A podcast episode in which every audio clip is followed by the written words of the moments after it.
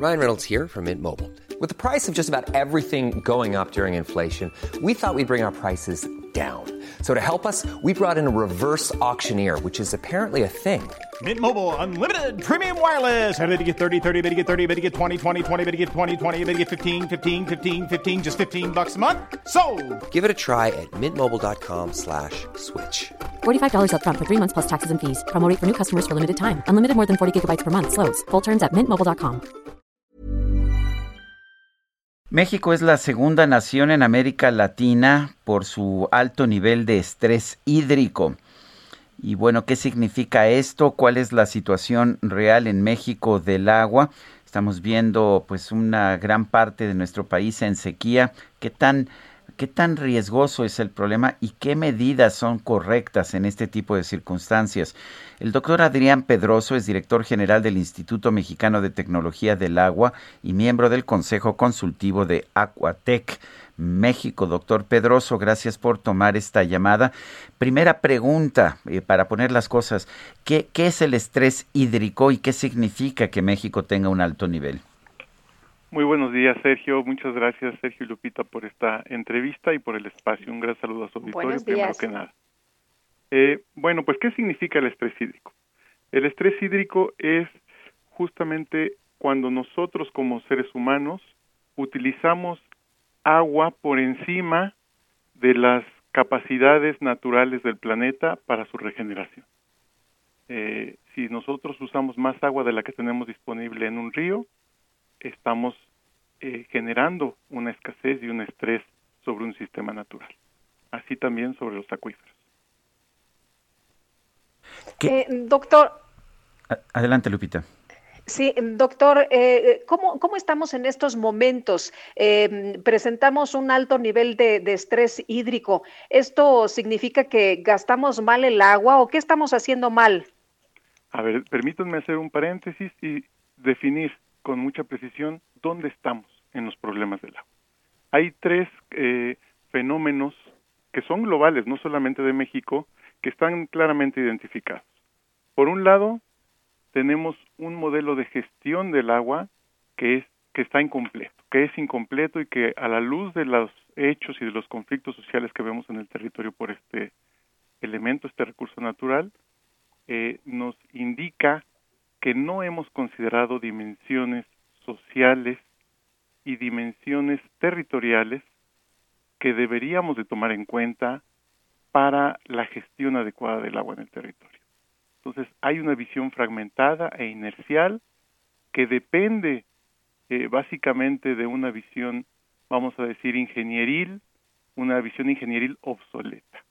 Entonces, hoy estamos en el mundo trascendiendo ese modelo de gestión generando una nueva forma de pensar el agua y de resolver los problemas en el territorio. Finalmente de lo que se trata es de hacer lo que la naturaleza hace de forma natural, que es regenerar el agua a través de su ciclo hidrológico.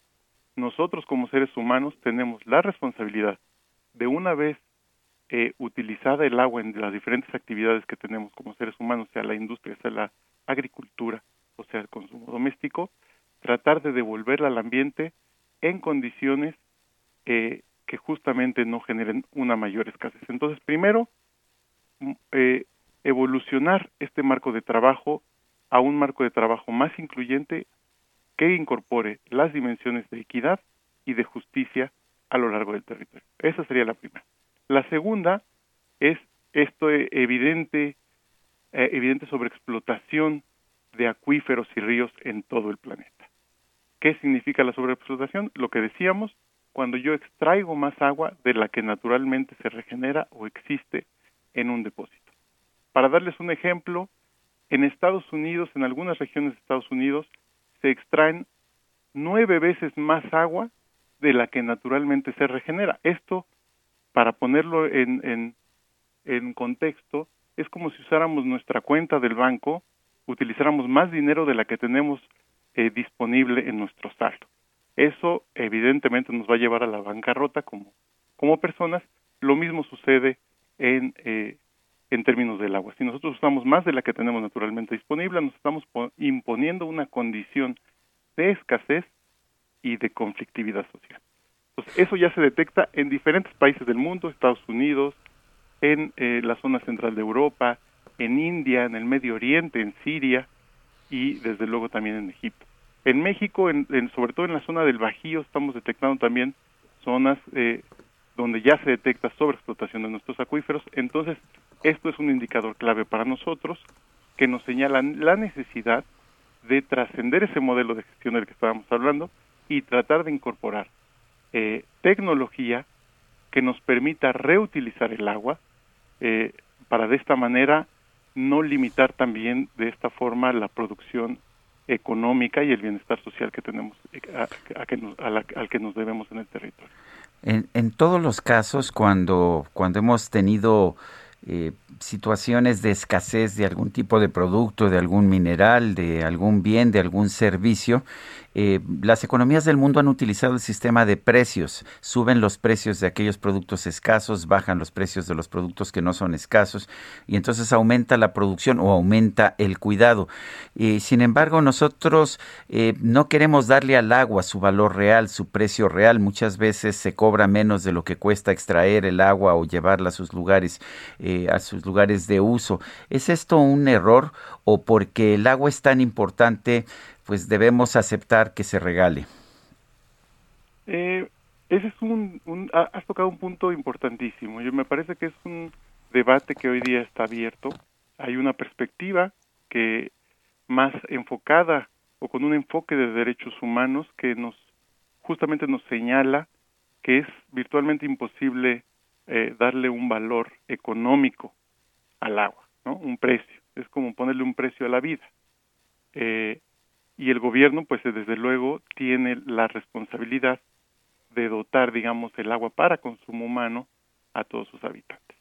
Ahora, ¿cómo separamos? Pero así como el agua es tan importante para la vida, el agua, como bien menciona Sergio, es también muy importante para la economía, ¿no?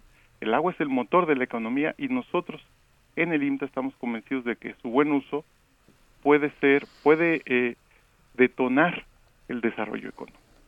Esto desde luego pasa no solamente por una solución simplista de, cobrar por un servicio. Yo creo que pasa más a través de una responsabilidad eh, ambiental de nosotros como usuarios. Y cuando digo nosotros, hablo de nosotros como seres humanos en nuestra casa, pero también de los industriales y también de los agricultores. Cuando revisamos cómo está distribuido el consumo de agua a nivel nacional y a nivel global, vemos que el consumo público urbano, es decir, el consumo para las personas, es el que menos, digamos, impacto tiene, ¿no? El, que menos porcentaje ocupa de esta, de este volumen, del volumen total. Entonces, quizá la responsabilidad eh, de comenzar a trascender y a tratar de conservar el agua no sea tanto en, el, en otorgarle un dinero, eso me parece que es una manera muy simplista de tratar resolver un, de resolver un problema. Me parece que podemos avanzar si cada uno desde nuestra trinchera, los industriales, los agricultores y el gobierno y los académicos, eh, impulsamos eh, la, estrategias o tecnologías que dentro de nuestras, digamos, premisas, dentro de nuestro territorio, eh, no, no, no fomente este círculo vicioso de la escasez. ¿Qué quiero decir? Por ejemplo, una empresa puede reutilizar eh, el agua que está asignada en su concesión. Debemos trascender el modelo de uso y disposición del agua, una vez un ciclo que yo recibo el agua, la uso y la tiro contaminada. Ese ciclo está agotado, no podemos seguir por ahí. Necesitamos tener, utilizar el agua de nuestra concesión, sí, y después darle un tratamiento dentro de nuestra industria dentro de nuestro territorio para volver a reutilizarla. Y entonces así no limito mi producción económica. Yo creo que esos son los modelos que tenemos que intentar buscar, ¿no? Hoy día hay marcos de trabajo científicos como el de la huella hídrica, el de la huella hídrica gris, que nos permiten empezar a caminar y a construir juntos a través de un ecosistema de cooperación entre el gobierno, la academia y la sociedad las soluciones que se requieren porque en este tema se nos va la vida. Yo quiero agradecerle, doctor Adrián Pedroso, director general del Instituto Mexicano de Tecnología del Agua, el haber conversado con nosotros. Al contrario, muchas gracias a ustedes. Un, un fuerte abrazo. Gracias, muy buenos días. Tired of ads barging into your favorite news podcasts? Good news. Ad-free listening is available on Amazon Music for all the music plus top podcasts included with your Prime membership. Stay up to date on everything newsworthy by downloading the Amazon Music app for free or go to amazon.com slash news ad free. That's amazon.com slash news ad free to catch up on the latest episodes without the ads.